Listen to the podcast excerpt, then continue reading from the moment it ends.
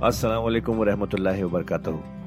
ख्वातीनो हज़रात, आपका कुरान की तफसीर में खैर मकदम है। अल्लाह ताला ने हमारे नबी पाक सल्लल्लाहु अलैहि वसल्लम के ज़रिए एक ऐसी नेमत, एक ऐसी गाइड अता की है, जो हमारी ज़िंदगी को अल्लाह की राह पर चलाने के लिए काफ़ी है। और वो गाइड है कुरान मजीद। हम सब ये तो जानते ही हैं कि कुरान पढ़ना कितना सवाब का काम है, कितनी नेकियाँ मिलती हैं, और हो भी क्यों ना अल्लाह के अपने अल्फाज जो है पर क्या हमने कभी ये रुक कर सोचा कि कुरान को समझ कर पढ़ने की भी ज़रूरत है? इसलिए हब हब आपके लिए लेकर आया है एक ऐसा पॉडकास्ट जो कुरान की तफसीर समझाने में मदद करेगा। इस पॉडकास्ट का नाम है तफसीर कुरान विद डॉक्टर इसरार अहमद। तो आइए हम सब मिलकर डॉक्टर इसरार के ज़रिए की गई इस कुरान की तफसीर को सुने और अल्लाह की राह पर चलने का वादा करें। कहफ, बिस्मिल्लाहिर्रहमानिर्रहीम। अल्हम्दुलिल्लाहिल्लज़ी अंज़ला किताब व लम यजअल लहू इवजा। ये पॉइंट मैं नोट करा चुका हूँ कि आखिरी आयत क्या थी? कुल अल्हम्दुलिल्लाह कहो कुल हमद अल्लाह के लिए है। ये आखिरी आयत थी सूरह बनी इसराइल की और सूरह कहफ की आज शुरू हो रही है। अल्हम्दुलिल्लाहिल्लज़ी, गोया कि उस हुक्म की तामील जो है, उससे आगाज़ हो रहा है इस सूरह मुबारक का। इसको मैंने कहा था, ये इंटरलॉक्ड हैं दोनों सूरतें जो है। जैसे आता है तौरात में कि हज़रत याकूब अपने भाई ईसु की एड़ियाँ पकड़े हुए तबल्लुद हुए। ये जुड़वा पैदा हुए थे दो भाई, ईसु और याकूब। ईसु बड़े थे, यानी बड़े इस्मानी में जो भी होते हैं जुड़वा, उनमें जो पहले जिसकी विलादत हो जाए वो बड़ा होता है, चाहे दो मिनट का फ़र्क हो, पाँच मिनट का फ़र्क हो। तो उसकी विलादत के बाद फिर हज़रत याकूब अकब कहते पीछे को, पीछे आने वाला याकूब, इसलिए उनका नाम पड़ गया है। ये पिछला है, जो पहला था वो ईसु था। ईसु के बारे में कुछ मालूम नहीं, उनकी औलाद वगैरह किधर गई। बहरहाल वो एक अलहदा बहस है। तो इसी तरीके से ये सूरह कहफ जो है गोया के सूरह बनी इसराइल की एड़ियाँ पकड़े हुए कुरान मजीद में वारिद हो रही है। इसमें आप देखिए अल्हम्दुलिल्लाहिल्लज़ी अनजला अला अब्द ही वही अल्लाह ताला ने, अल्लाह के अपने रसूल की जो नस्बत है, उसको अब्द के नुमाया किया है। किताब नादिल की, वलम यजल्लहू एवजा और उसमें कोई कजी नहीं रखी।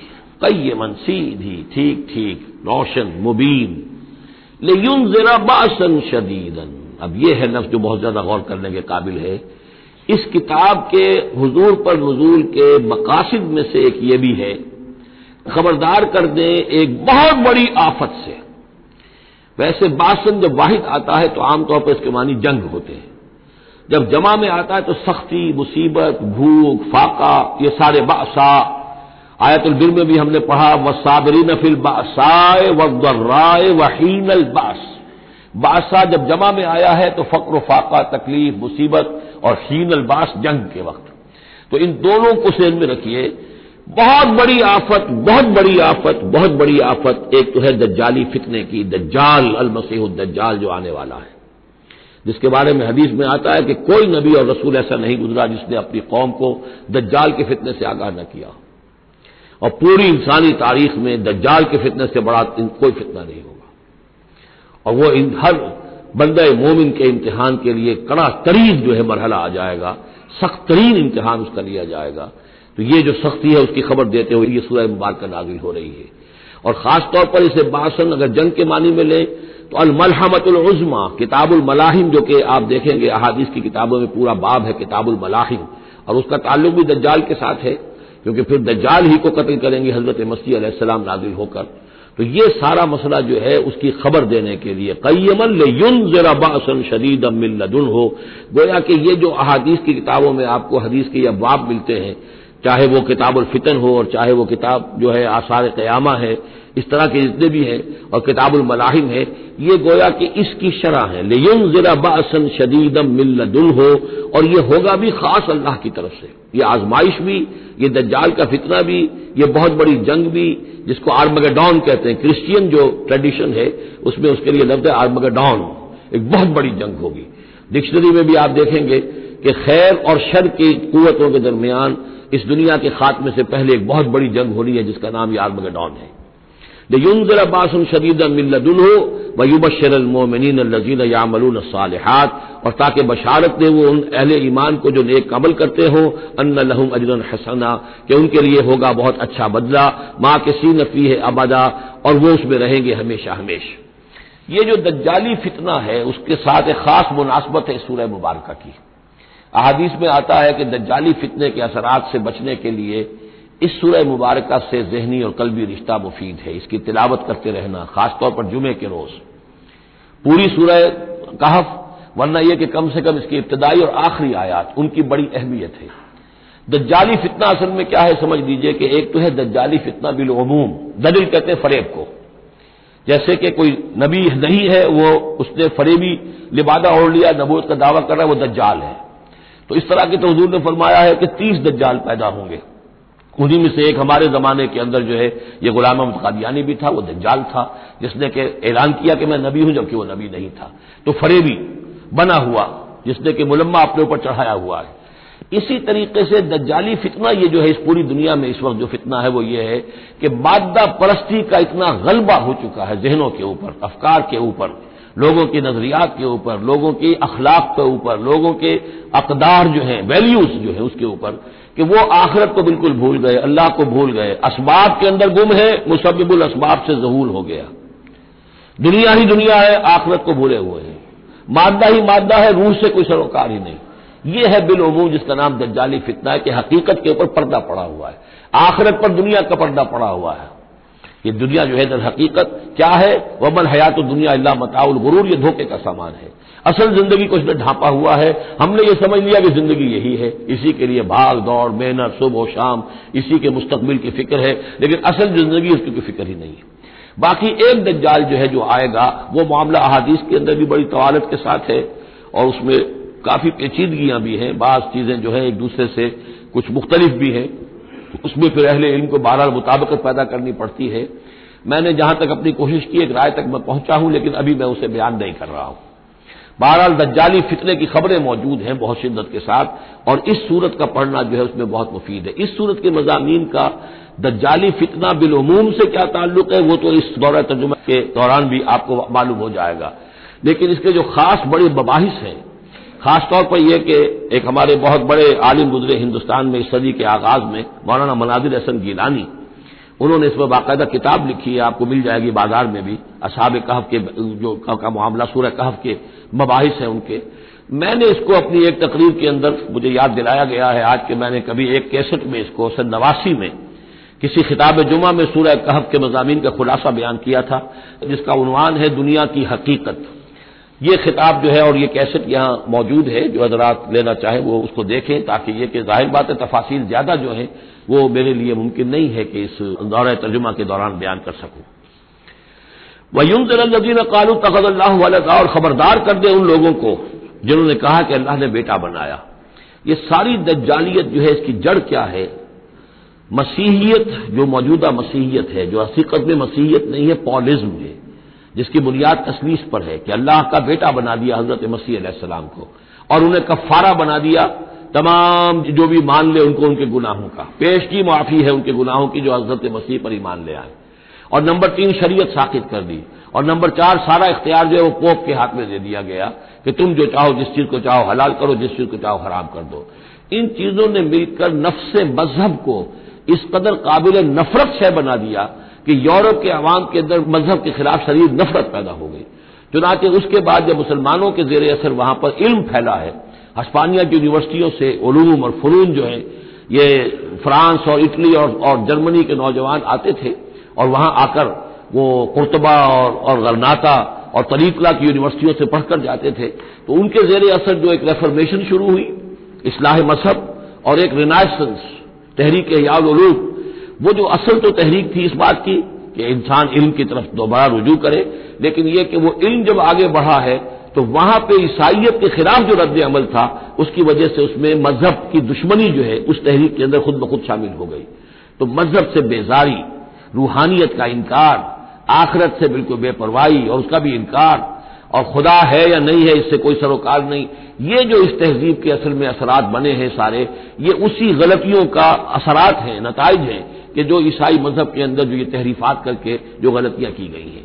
उसको यहाँ कहा गया है कि इन लोगों ने, कि जिन्होंने ये अकीदा ईजाद किया, मालहम बही इल्मिन, इनके पास उसके लिए कोई इल्मी सनद नहीं है, वलाल आबाए हिंद ना इनके आबा अजदाद के पास कोई सनद थी। कबरत कलिमतन तखरज मिन अफवाहिन बहुत बड़ी बात है जो इनके मुँह से निकल रही है। बहुत बड़ी गुस्ताखी है जो ये अल्लाह ताला की शान में कर रहे हैं। इन यकूलून अल्लाह कजेबा। ये नहीं कह रहे, मगर झूठ सरासा सीधा सफ़ेद झूठ बोल रहे हैं। फलाल का बाक नफ्स का अला आसार तो ए नबी, शायद कि आप अपने आप को हलाक कर लेंगे। इनके जो असरात पड़ने वाले हैं ईसाइत के इस गलत अकीदे के जो नतज बरामद हुए हैं, जब ये नतज ज़ाहिर होंगे तो वो इतने संगीन होंगे फल का बाक़ और नफ्स का, कि उनके एहसास से और उनके इदराक से, शायद कि आप अपने सदमे से अपने आप को हलाक कर लें। इलम यू मिनू बहादल हदीस से असफ़ा, अगर ये लोग इस हदीस पर, इस कुरान पर यह बात जो बताई जा रही इस पर ईमान न लाए। इस पर ईमान न लाए अपने इस गलत अकीदे पर कायम रहे, इस गलत मज़हब को इन्होंने बरकरार रखा तो उसका जो रद्द अमल होगा नौ इंसानी पर, और उससे तारीख इंसानी और इंसानी सकाफत जिस गलत रुख पर पड़ेगी, जो दज्जालियत का फितना उससे जन्म लेगा, उन तमाम चीज़ों के असरात से शायद आपको इतना सदमा हो कि फ़ाल का बाख है उन नफ्स का आसार इलम यू बिनू बिहादल हदीस असफ़ा। इन्ना जालना माल जीनत अल्लाह हमने ज़मीन के ऊपर जो कुछ है, उसे उसका गहना बना दिया है, बनाव सिंगार बना दिया है, जीनत बना दिया है। ये आप नोट कर लीजिए, लफ्ज जीनत और ज़मीन में इसकी जेबाइश और आरइश, ये इस सूरह मुबारक का उमूद है। यानी जिसको इतना खुबा दिया है निगाहों में अल्लाह ने, कि आखिरत से खुद ब खुद इंसान गाफिल हो जाता है। ये पर्दा पड़ गया है। चमक दमक है, ये कारें हैं, ये बिल्डिंगें हैं, ये कोठिए हैं, ये आलिशान इमारतें हैं ये क्या कुछ इसकी जो, यूँ समझिए पॉम्प एंड शो जो है इस वक्त दुनिया का। और ज़ाहिर बात है अमेरिका में जाकर देखिए तो जो कुछ यहाँ देख रहे हैं उससे दस गुना सौ गुना हज़ार गुना आपको नज़र आएगा। अपने दंग हो जाती है। नतीजा क्या निकलता है कि इंसान ये समझता है कि असल शायद यही मादा ही है। असल हिदायत पे यही लोग हैं। यही लोग हैं सही मानी में कि जिन्होंने वाकता इल्म हासिल किया है। लिहाजा उनकी गलत तहजीब उनका गलत तमद्दुन उनके तमाम गलत सकाफत के मामला की भी हम उसी तरीके से पैरवी कर रहे हैं। ये सारा मसला जो है वो इसलिए है कि ये चमक दमक दुनिया की जबाइश और आरइश, उससे हम मुतासर हैं। इन्ना जालना लर्द जीनत जो कुछ ज़मीन के ऊपर है, उसे हमने इसे इसके लिए बनाव सिंहार बना दिया, ले नब लोवा हम, ताकि हम आजमाएँ इनको अयुम अहसन अमला, कौन है इनमें से अच्छे अमल करने वाला? यानी अब यूँ देखिए, वो शेर जो एक है अगर जरा थोड़ा सा शान बारी ताला के एतबार से तो शायद इतना मुनासिब ना हो, लेकिन यह कि मफहूम को अदा करता है कि रुखे रोशन के आगे शमा रखकर वो ये कहते हैं, इधर आता है देखे, या उधर परवाना जाता है।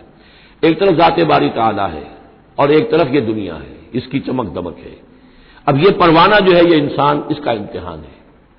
आया ये अल्लाह और आखरत की तरफ़ जा रहा है, या दुनिया की तरफ़ और दुनिया की जेबाइश और आरइश की तरफ़ जा रहा है। जो जेबाइश और आरइश की तरफ़ चला गया, वो गया। वो तबाह बर्बाद हो गया। फ़कत खसरा खुसरान मुबीना। और जिसने इस दुनिया की जेबाइश और आरइश इससे मुँह मोड़कर, वो जो हकीकत, जो असल हुसन अजली है अल्लाह ताला का, और उसका जो जलाल और कमाल है, और जो आखिरत की नेमतें हैं, उनको इख्तियार कर लिया, वो कामयाब हो गया। तो इम्तहान इतना ही है कि रुखे रोशन के आगे शमा रखकर वो ये कहते हैं, इधर जाता है देखे, या उधर परवाना आता है। वह इन्ना लजायलून मालया साइदन जोरोगा और ये कि जो कुछ भी इस पर है, हम एक वक्त आएगा कि इसको बनाकर रख देंगे जैसे कि मैदान जिसमें से कि फ़सल काट ली गई हो। जब क्यामत होगी क्या होगा यहाँ पर? इसी ज़मीन को न यहाँ पे कोई पहाड़ रह जाएँगे कूट कूट कर चपटी कर दी जाएगी न ये अब ये आपके पास जो है वो, स्काई स्क्रेपर्स रह जाएँगे न ये आला शान इमारतें होंगी कुछ नहीं होगा। ये सब बराबर होगा जैसे कि किसी खेत के अंदर फ़सल काट दी जाती है तो अब वो पड़ा होता है वीरान।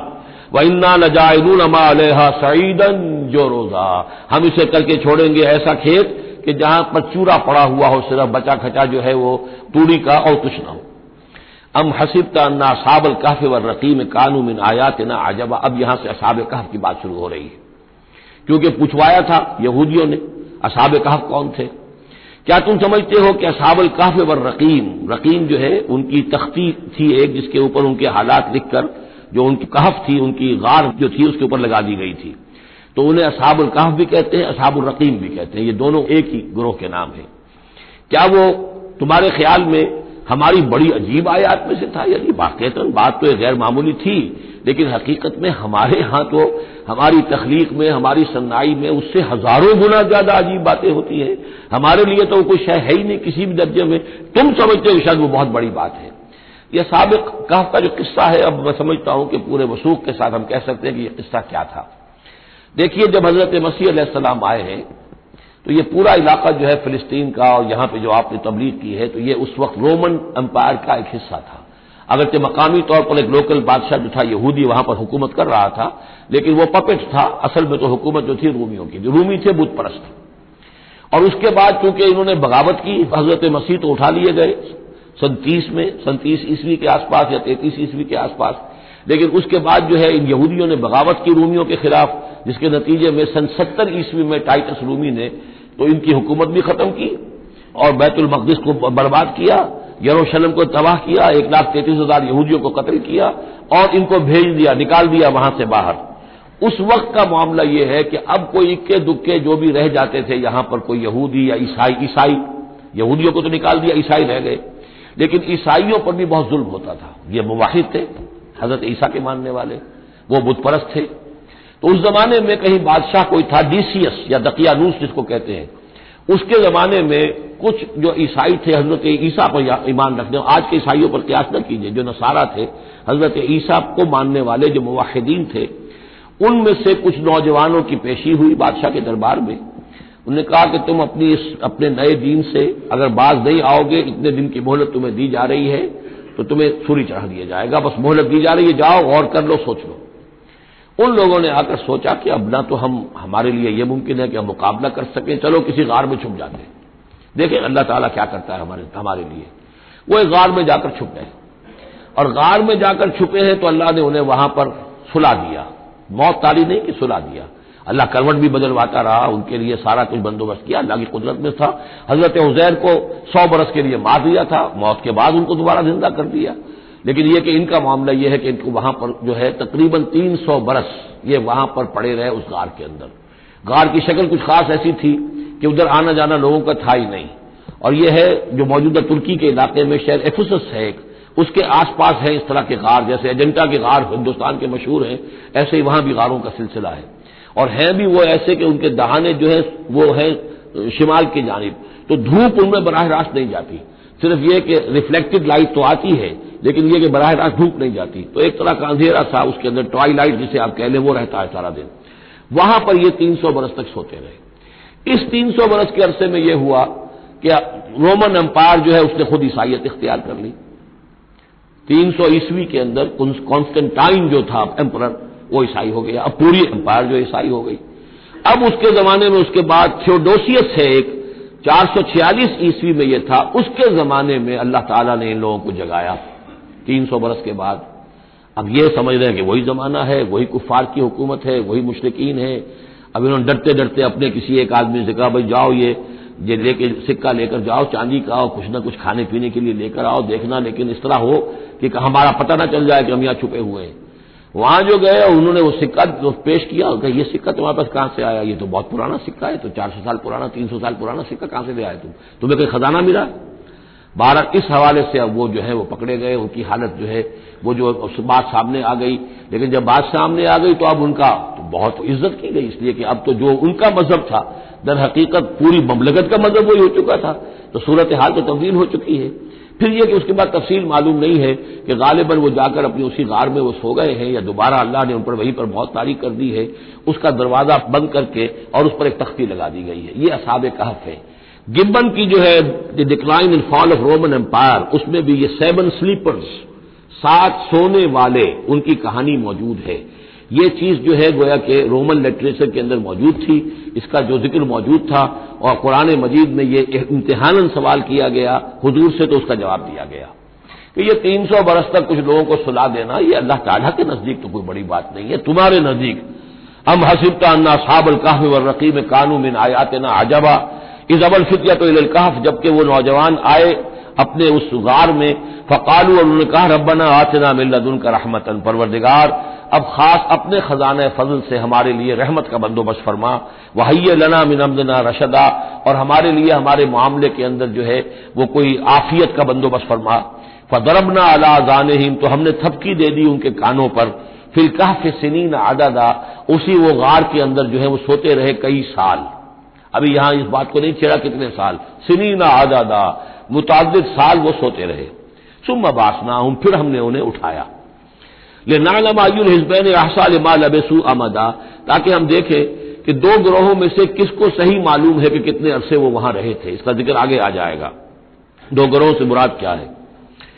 नहन नकुस्सो अनेक नबा बिल हक। ए नबी, हम आपको उनका ये किस्सा सुना रहे हैं, बयान कर रहे हैं उनके हालात हक के साथ। सही सही बिला कमोकाश इन नहू फितयतुल आमनु रब वो चंद नौजवान थे जो ईमान लाए अपने रब पर। तोहीद के साथ ईमान लाने वाले। वह जितना होदा। और हमने उनकी हिदायत में और इजाफा फरमाया। बरबतना अला कलूब हमने उनके दिलों को ढारस दी, मजबूती दी, दिलों के अंदर समाज पैदा कर दिया। इस कामू, जब वो बादशाह के दरबार में खड़े हुए, और जैसे कभी हज़रत इब्राहिम सलाम ने बात की थी, उसी तरह डटकर इन्होंने बात की। इस कामू फकालू, और उन्होंने कहा रबोना रब समावात वल्लभ हमारा रब तो वो है जो आसमानों और ज़मीन का रब है। हम किसी और रब को मानने के लिए तैयार नहीं, किसी और देवी को, किसी देवता को, किसी बुद्ध को हम मानने को तैयार नहीं। लन नदवा मिंदू नहीं इलाहन लकतुल्नाइजन शतता हम उसके एक इलाह के सिवा किसी और को पुकारने के लिए तैयार नहीं है हमने अगर ऐसी कोई बात कही तो, तो अकल से बहुत दूर की बात हो जाएगी हा उलाय कौमन तखदू मिंदू नहीं आलेहा ये जो हमारी कौम है इसने इस बहुत से आलेहा जो है इख्तियार कर लिए हैं अल्लाह के सिवा उन्होंने इख्तियार कर लिए हैं बहुत से आलेहा उसके सिवा नौला यातून आलहिम में सुल्तान बैन तो क्यों नहीं वो पेश करते उनके ऊपर कोई दलील कोई सनद कोई अल्लाह की तरफ़ से उतारी हुई सनद हो, कोई आसमानी किताब हो। फमन अजलम मिम्मन इफ्तरा अल्लाह तो कौन जालिम होगा उस शख्स से बढ़कर कि जिसने अल्लाह ताला की तरफ़ झूठ घड़कर मंसूब कर दिया? और अब उसके बाद जब उनसे कह दिया गया कि ठीक है, तुम्हारे लिए मोहलत। तो खातिन हजरात, ये था आज का एपिसोड। अभी तफसीर बाकी है। पूरी तफसीर सुनने के लिए अगला एपिसोड सुनना ना भूलें।